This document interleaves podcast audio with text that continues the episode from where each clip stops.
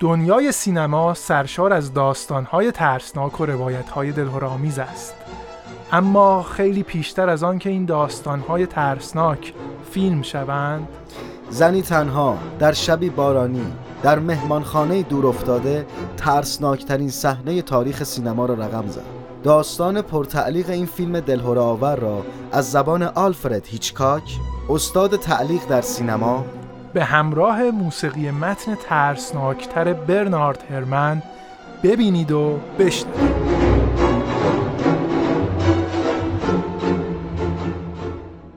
به پادکست گپ دایو خوش آمدید. من امید هستم در کنار کیارش. امروز می‌خوایم در مورد فیلمی صحبت کنیم که در اکثر طبقه بندی ها جزو بهترین فیلم های دنیاست. فیلمی که با یک سکانس سینما رو دگرگون کرد. امروز می‌خوایم راجع به فیلمی صحبت بکنیم که تمام تماشاچیانش رو فریب داده. فیلمی که اول به همه اینجور وانمود کرده که قراره درباره یک زن داستانی رو تماشا کنند و قهرمان اصلی فیلم یک شخصیت زنه. اما در آخر داستان متوجه میشیم که اصلا داستان چیز دیگریه و قهرمان فرد دیگری. با ما در پادکست های گپ دایو همراه باشید. فیلم سایکو به کارگردانی آلفرد هیچکاک و آهنگسازی برنارد هرمن. سال ساخت فیلم سایکو به 1960 باز میگرده یعنی دقیقا نیمه قرن بیستم سالی که جان اف کندی به عنوان رئیس جمهور آمریکا سوگند یاد کرده بود. آمریکا وارد جنگ ویتنام شده بود. فیدل کاسترو انقلاب کوبا رو با قدرت تمام به پیش می برد. یک جوان ورزشکار به نام کاسیوس کلی که بعدها نام محمد علی رو برای خودش انتخاب کرد اولین مسابقه حرفه‌ای خودش رو در ورزش مشتزنی برنده شده بود. آنتونیو باندراس هیو گرانت بونو از گروه U2 همگی در این سال متولد شدن سالی که برای اولین بار نوشابه توی قوطی های آلومینیومی فروخته شد سالی که دکتر کازئو هاشیموتو answering machine رو برای تلفن ها اختراع کرد. سالی که کتاب کشتن مرغ مقلد برای اولین بار در این سال چاپ شد و فیلم های بنهور و همین فیلم سایکو از فیلم های برتر سالش شدن سال 1960 میلاد آخرین فیلم سیاه و سفید هیچکاک. فیلمی که 800 هزار دلار خرجش شد و 40 میلیون دلار فروش کرد. فیلمی که انقدر موسیقی جذاب و خوبی داشت که هیچکاک حاضر شد دو برابر دستمزد موسیقی رو به برنارد هرمن بپردازه. چون معتقد بود که یک سوم موفقیت این فیلم تحت تاثیر موسیقی. ما پادکست گپ تایو ضبط می‌کنیم پادکستی برای موسیقی متن. پس طبیعیه که جانب موسیقی متن و آهنگساز رو بگیریم. امید اشاره کرد که آلفرد هیچکاک سی درصد از موفقیت فیلمش رو مدیون و مرهون هنرمندی برنارد هرمن می‌دونه. اما ما معتقدیم که موسیقی متن برنارد هرمن خیلی بیشتر از این حرفا در هنری شدن و شاهکار ماندن فیلم سایکو نقش و تاثیر داشته. با هیچکاک به عنوان استاد تعلیق آشنا هستیم اما برنارد هرمن نامیه که شاید کمتر اسمش رو شنیده باشیم. برنارد هرمن مثل آلفرد هیچکاک در سال 1960 وقتی که فیلم سایکو اکران می‌شد آهنگسازی کاملا شناخته شده بود.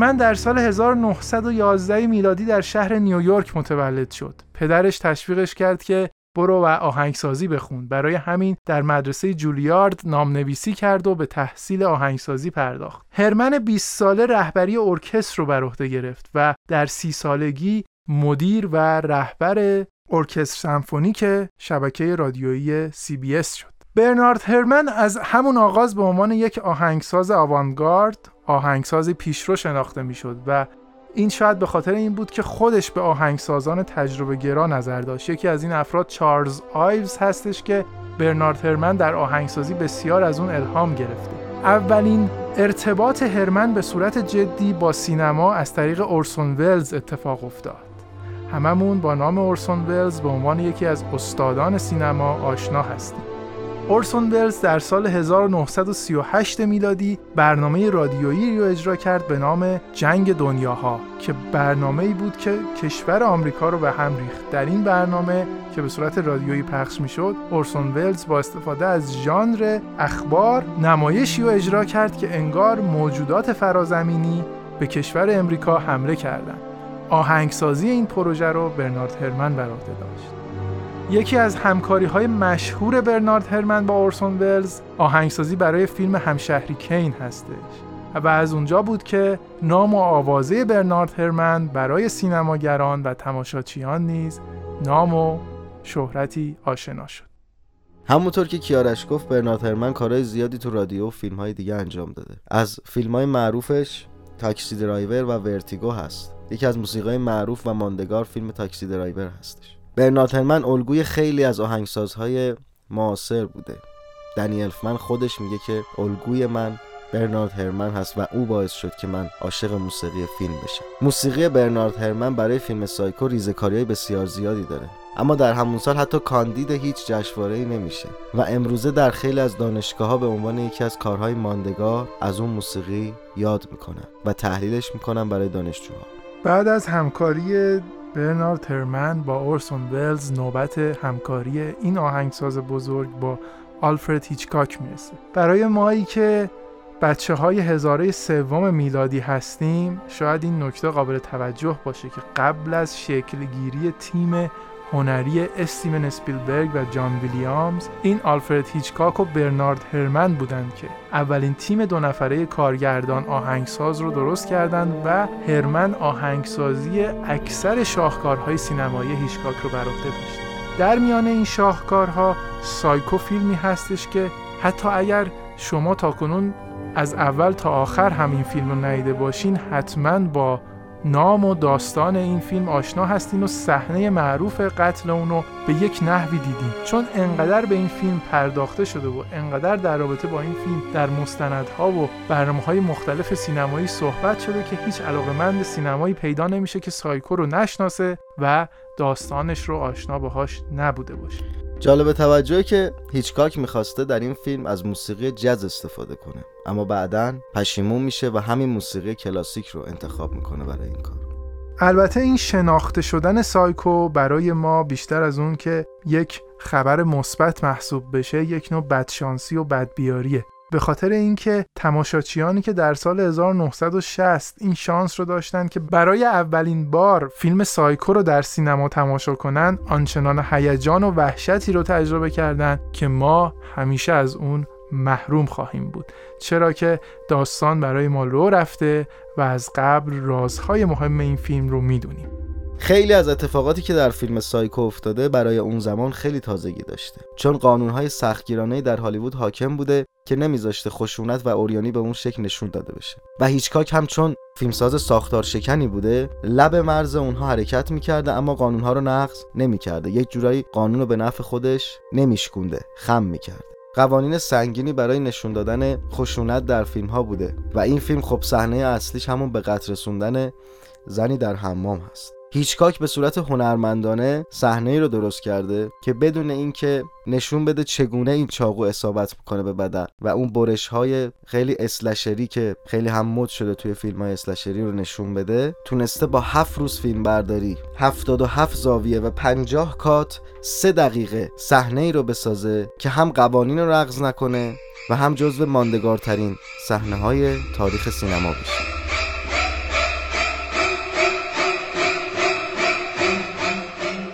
ما مدام داریم برای شما میگیم که سایکو یکی از شاهکارهای سینماییه. اما چه عناصری سبب شده تا سایکو به یکی از شاهکارهای سینما تبدیل بشه؟ سایکو بهترین ترکیب داستان کارگردانی بازیگری تعلیق و البته آهنگسازیه. بدون برنارد هرمن سایکوی وجود نداشت و این فیلم تاکنون نیست و نابود شده بود. پس پر بیراه نیست که ما بگیم نقطه عطف همکاری برنارد هرمن آهنگساز و آلفرد هیچکاک کارگردان یا به قول دوستانش هیچ همین فیلم سایکو بوده. همچنین پرفروشترین فیلم هیچکاک در گیشه. جالب اینه که این فیلم پرفروش در گیشه یکی از پروژه های ارزان آلفرد هیچکاک بود. در آغاز امیدی به ساخت فیلم سایکو نبود. برای همین هیچکاک مجبور شد تا با بودجه کمتر از یک میلیون دلار همونطور که امید اشاره کرد با 800 هزار دلار این فیلم رو بسازه. بودجه که برای اون زمان بودجه خیلی کمی محسوب می‌شد. شما توجه داشته باشید که در همون سال 1960 همونطور که پیشتر اشاره کردم فیلم بنهور بر پرده های سینماست. یک پروژه چندین و چند میلیون دلاری. برای همین مجبور شد آلفرد هیچکاک یک سری کارهایی رو انجام بده تا با این بودجه اندک بتونه فیلم سایکو رو بسازه و روانه سینما بکنه. به همین منظور ابتدا دستمزد عوامل رو پایین آورد. جنت لی بازیگری که نقش اصلی زن رو بازی می‌کنه در این فیلم یکی از سوپر استارها و ابرستاره های اون دوران بود. حاضر شد با دستمزدی به مراتب کمتر از سایر فیلم ها توی این فیلم بازی بکنه.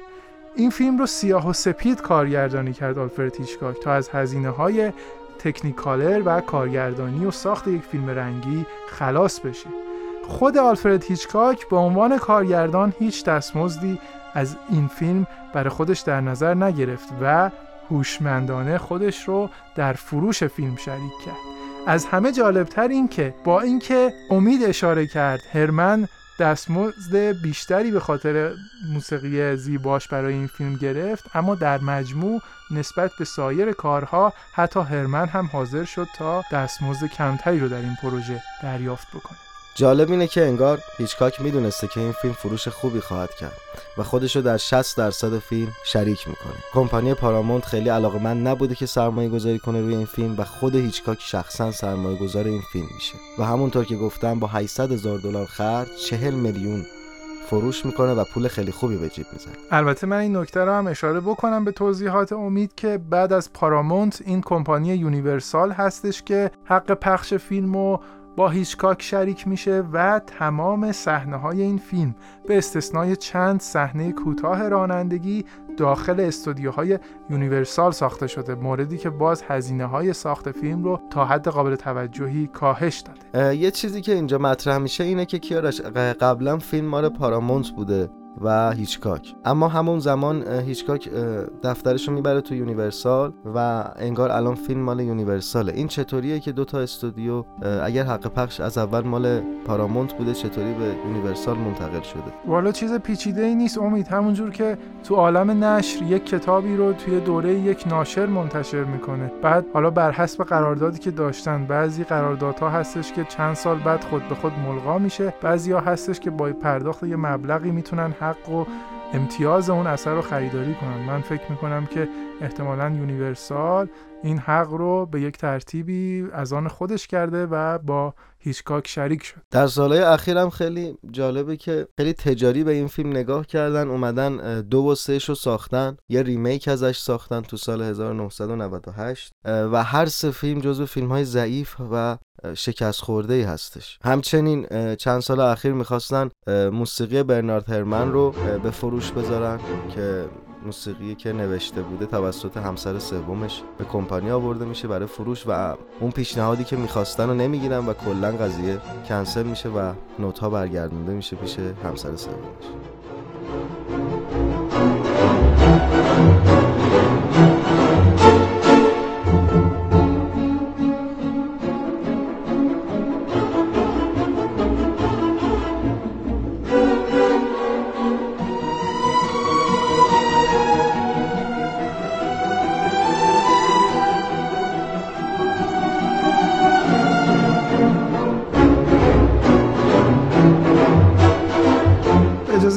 بعد از این توضیحات دوباره به فیلم سایکو و آهنگسازی برنارد هرمن برگردیم. ما باید اشاره بکنیم که حاشیه های فیلم سایکو در زمان اکرانش کم نبود. یکی از این حاشیه ها که حتی به اخبار تلویزیون هم راه پیدا کرد و در خبرها مدام نقل محافل شده بود یک اعلامیه‌ای بود که هیچکاک برای تماشاچی های فیلم سایکو منتشر کرده بود. در اون زمان مثل الان اصلا بذارید بگم یکی از تجربیات خودم رو بگم. ما الانم گاهی اوقات که یک فیلمی بر روی پرده هستش با شوق و ذوق نیم ساعت قبلتر تو سینما حضور پیدا می‌کنیم. قشنگ میریم سر جامون میشینیم. آماده میشیم که از ابتدا فیلم رو تماشا کنیم. شاهد هستیم که تا نیم ساعت بعد از شروع فیلم هی تماشاچی های عزیز و بزرگوار وارد سالن سینما میشن.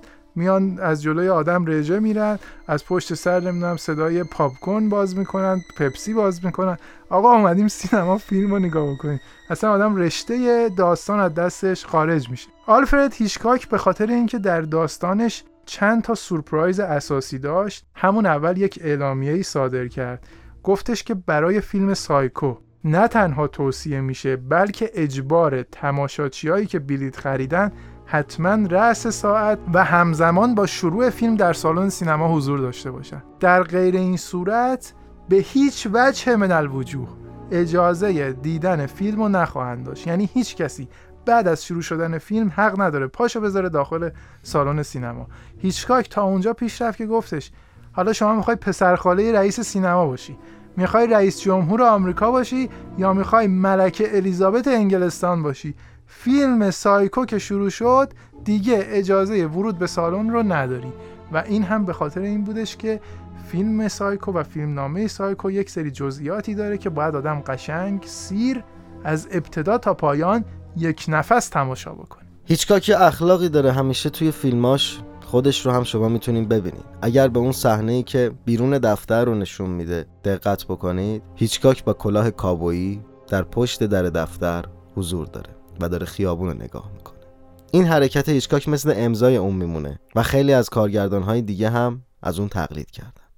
اما در مورد موسیقی فیلم سایکو بیشتر صحبت کنیم. موسیقی که بسیار هوشمندانه بسیار دقیق و عمیق بر روی این فیلم گذاشته شده. برنارد هرمن تنها با سازهای ذهی تونسته تمام احساس موسیقی که می‌خواسته رو به تماشاچی منتقل کنه. و دلیل استفاده از اینکه فقط از سازهای ذهی استفاده کرده این بوده که چون فیلم سیاه و سفید هست من می‌خواستم رنگ موسیقی هم سیاه و سفید باشه. تا قبل از اون از سازهای تیمپانی و پرکاشن های خیلی بزرگ توی موسیقی های فیلم ها استفاده می‌کردن. اما هنر برنارد هرمن اینجاست که تونسته با سازهای ذهی فضای پرکاشن مانند درست کنه. و اون بامپ بامپی که توی موسیقی میشنوین تماما با سازهای ذهی نواخته شد. صحبت درباره موسیقی متن فیلم سایکو بدون اشاره به سورپرایز ها و تعلیق هایی که هیچکاک در فیلم نامه این فیلم در نظر گرفته دشواره. من در ابتدای پادکست اشاره کردم می‌خوایم راجع به فیلمی صحبت بکنیم که با فریب تماشاگر شروع میشه. توی این فیلم ما اول اینجوری احساس می‌کنیم که داریم یکی از اون فیلم های هالیوودی رو می‌بینیم که داستان دو تا عاشق و معشوق رو می‌خواد تعریف بکنه و قهرمان اصلیش هم یکی از سوپرستارها و ابرستاره های زن هالیوود هست. اما علا این صحنه سازی ابتدایی ما می‌بینیم که برخلاف تمام سنت های اون سالهای هالیوود هیچکاک بیرحمانه ابر ستاره خودش رو در همون پرده اول داستان می‌کشه و سکان داستان رو به دست قهرمان اصلی یا نورمن بیتس همون روانی فیلم میسپاره. دقیقا این غیر منتظره بودن توی موسیقی فیلم هم حس میشه. موسیقی فیلم غیر از تیتراژ اولیه. با یک فضای دراماتیک شروع میشه و هر چقدر که داستان جلو میره و این زن در گناه خودش فرو میره موسیقی پرتنشتر میشه. تا جایی که کارگردان نقش اول فیلم خودش رو به قطع میرسونه.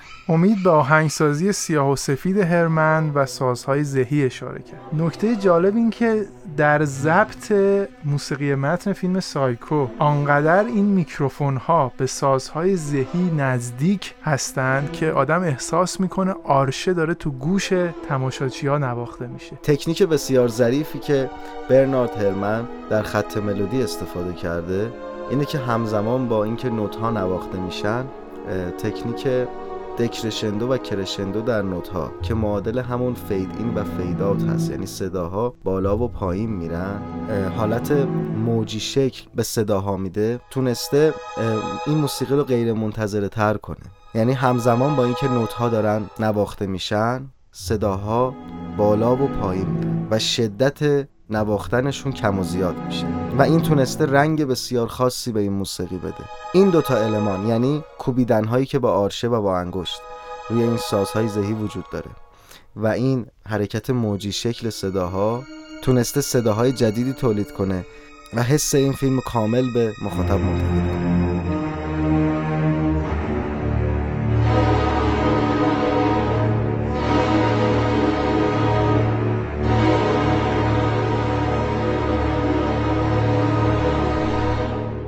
کیارش برای اینکه بیشتر برای مخاطبانمون توضیح بدیم که چقدر کارگردانی و موسیقی در این فیلم دقیق و حساب شده هست من خواهش می‌کنم که اگه میشه دو تا صحنه رو مثال بزنیم و توضیح. بله خواهش می‌کنم. بفرمایید. یکی اون صحنه که شخصیت زن داستان داره رانندگی می‌کنه و توی جاده حرکت می‌کنه. اگه دقت کنی به این صحنه تمام افکار این زن داره به صورت صوتی پخش میشه. حتما برای همه پیش اومده که با افکارشون درگیر شن و صداهایی که تو ذهنشون هست رو بشنون. موسیقی پرتنشی رو همزمان با صداهایی که داره پخش میشه میشنوید هرچه این زن به سمت جلو حرکت می‌کنه اطراف تاریکتر میشه و چهره این زن روشنتر میشه. مثل حالتی که یک متهم رو رو صورتش نور میندازن در بازجویی. هر چقدر که زمان میگذره و هر چقدر که در افکار خودش فرو میره در این اتهام هم بیشتر فرو میره. و به جایی می‌رسه که تمام صحنه دیگه داره تاریک میشه و بارون شروع به باریدن می‌کنه. موسیقی هم همینطور داره ریتم تندتری می‌گیره و تنش بیشتری ایجاد می‌کنه. به جایی می‌رسه که هیچ جا قابل دیدن نیست و این زن هست و افکار پر از گناه خودش. یک لحظه موسیقی قطع میشه و این زن کنار جاده میاد. تضادی توی این فیلم در استفاده از بارون هم وجود داره.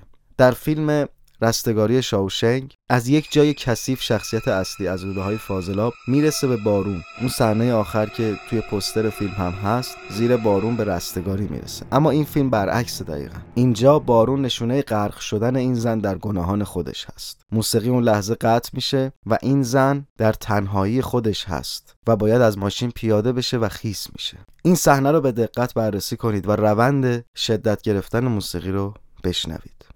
مطمئنم که تحت تاثیر قرار می‌گیریم در این صحنه به نظر می‌رسه که شخصیت ماریان از میان آرشه های ویالون داره رانندگی می‌کنه و میگذره تا به مقصدش برسه. موسیقی متن بار دیگر تمام بار داستانی رو در این صحنه بر دوش گرفته و خیلی خوب احساس رو به ما منتقل می‌کنه. من می‌خوام از بینندگان و شنوندگان پادکست گپ دایو درخواست کنم. اگه می‌تونن این صحنه رو بدون صدا یا در حالت میوت ببینن تا واقعا به تفاوتی که موسیقی متن برنارد هرمن برای این صحنه داشته پی ببرن ما در این صحنه شاهد هستیم که هرمن هیجان و وحشت رو با موسیقی متنش خلق می‌کنه.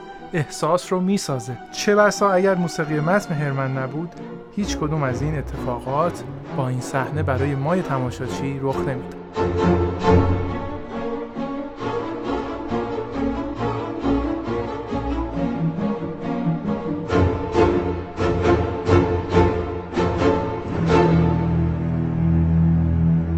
و اما صحنه دیگه ای که موسیقی درش خیلی تاثیر داره. اون هم صحنه قتل شخصیت زن داستان هست. من خواهش می‌کنم از مخاطبان عزیزمون یک بار این صحنه رو بدون موسیقی و با موسیقی ببینن. وقتی که شما این صحنه رو تنها نگاه می‌کنید صدای ضربات چاقو و های زنی رو میشنوید که خب آزاردهنده است و شما به عنوان یک مخاطب دارین از زاویه دیگه ای نگاهش می‌کنید. اما وقتی موسیقی به این صحنه اضافه میشه انگار با آرشه کشیدن های روی ویانون شما دارین ضربه می‌خورید. و این چاقو داره به شما اصابت می‌کنه. یعنی کاری که موسیقی اینجا داره انجام میده جای راوی و شخصیت اصلی رو برای مخاطب عوض می‌کنه و مخاطب رو به جای شخصیت اصلی قرار میده.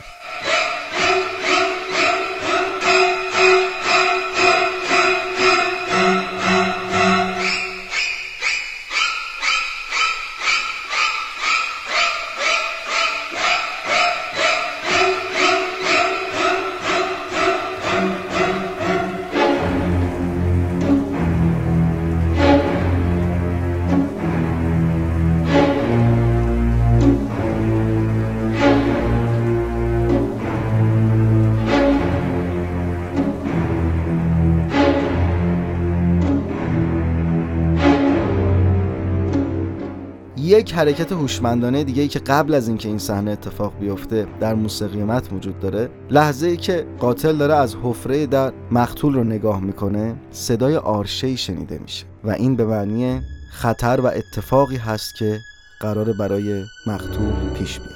این علمان های ریز توی کارهای هیچکاک بسیار وجود داره در همه فیلماش که از نظر جلوه تصویری هم مثلا کیفی که شخصیت اصلی زن همراهش هست در اول فیلم سفید هست و در آخر فیلم سیاه و این نشونه گناهکار بودن این زن هست. تمام این اتفاقها در نور، در تصویر، در صدا کمک می‌کنه که مخاطب لحظه های بسیار زیادی رو با این فیلم همزاد پنداری کنه و خودش رو در همون شرایط تصور کنه نه فقط به عنوان بیننده. موسیقی متن صحنه دوش گرفتن و قتل صدایی مثل تیغه چاقو، جیغ مقتول و حتی ناله پرندگان رو به ذهن تماشاچی متبادر می‌کنه.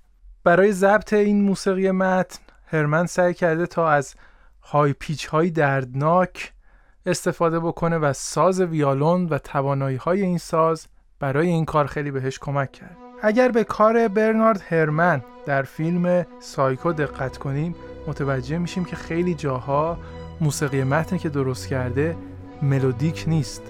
مثل همین موسیقی متنی که برای صحنه قتل در واقع نواخته شده و ساخته شده. این دقیقا همون هنر هرمن هستش که یک گام موسیقی متن رو به سینما نزدیکتر کرده. ما دیگه اینجا با موسیقی صرف مواجه نیستیم. این دیگه مثل کارهای جیمز هورنر جان ویلیامز هانس سیمر نیست که یک صحنه ای رو ببینن یک قطعه رو براش بسازن. هرمن داره با موسیقی متن خودش یک بخشی از داستان رو روایت می‌کنه. دقیقا در عرض نیست موسیقی متن هرمن در طول داستانه که اتفاق میفته این هنر هرمن هستش موسیقی متن هرمن موسیقی نیست بلکه خود ذات سینماست.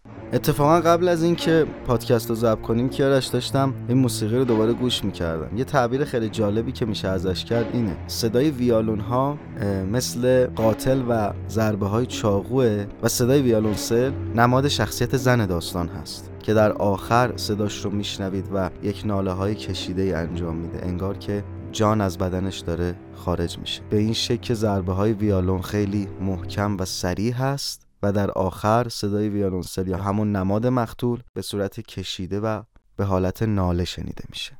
امید حالا که بحث از هیچکاک و شاهکار دیدنی سایکو هست بد نیست که ما یک اشاره هم داشته باشیم به یکی از نظریات روانشناسی که در رابطه با فیلم های هیچکاک درباره اون زیاد صحبت میشه. بحث آنیموس و آنیما در کارهای هیچکاک. این نظریه که از نظریات روانکاوانه کارل گوستاو یونگ هستش و به این موضوع اشاره می‌کنه که در تمام زنها یک ناخودآگاه مردانه وجود داره و در تمام مردان هم نوعی ناخودآگاه زنانه. حالا توضیحش شاید در این مقال نگنجه. یونگ معتقده که وچه اشتراک این خداگاه مردانه یا زنانه و ناخداگاه متضادش هستش که وقتی با همدیگه در کنار هم قرار می‌گیرن کمک می‌کنه تا شخصیت افراد شکل بگیره. و میگه که هر جایی این تقابل خداگاه ناخداگاه درست صورت نگیره شخصیت هم درست شکل نمی‌گیره و فرد دچار آسیبهای روان نجندی و بیماریهای روانی میشه. عموما در فیلم های هیچکاک با توجه به اینکه شخصیت اصلی یک زن هستش زیاد به این نظریه یونگ ارجا داده میشه و برای تفسیر فیلم های هیچکاک از این نظریه و ناخداگاه مردانه یا زنانه در شخصیت ها زیاد استفاده میشه. در همین فیلم سایکو هم ما می‌تونیم شخصیت اصلی زن داستان رو و همینطور شخصیت روانی و قاتل داستان رو با این نظریه تفسیر بکنیم. شخصیتی که پدرش قایب هست مادری قدرتمند اون رو بزرگ کرده در ارتباط با زنان مشکل داره و اینکه مشخص نیست آیا خودش داره در قالب مادرش این حرکات رو انجام میده یا اینکه به خاطر های روانی تبدیل به این قاتل خطرناکی شده که ما در فیلم باهاش روبرو هستیم. با توضیح این صحنه زیبا و یکی از شاهکارهای سینما از شما خداحافظی می‌کنیم و دعوت می‌کنیم شما رو به اینکه نظرات خودتون رو در مورد این فیلم با ما در میون بگذارید. شما رو به خدای بزرگ میسپارم. من هم قبل از خدافزی به این نکته اشاره بکنم که بینندگان و شنوندگان ما در دیدگاه هایی که برای پادکست های گپ در وبسایت منتشر میشه یا برای ما ایمیل میشه این نکته رو متذکر شدن که درباره فیلم هایی که موسیقی متن روایتگر داستان اونها هستش بیشتر صحبت بکنیم. من می‌خوام بگم که فیلم سایکو هم یکی دیگه از این فیلم هاست. فیلم هایی که موسیقی متن روایتگر داستان اصلی هستش. در فیلم سایکو هم بیش از اینکه دیالوگ ها و گفتگوها ما رو در جریان داستان بذاره این موسیقی شنیدنی برنارد هرمن هستش که احساس فیلم رو برای ما واکاوی و موشکافی می‌کنه. من هم تا پادکستی دیگر با شما خداحافظی می‌کنم. خدا نگهدارتون باشه.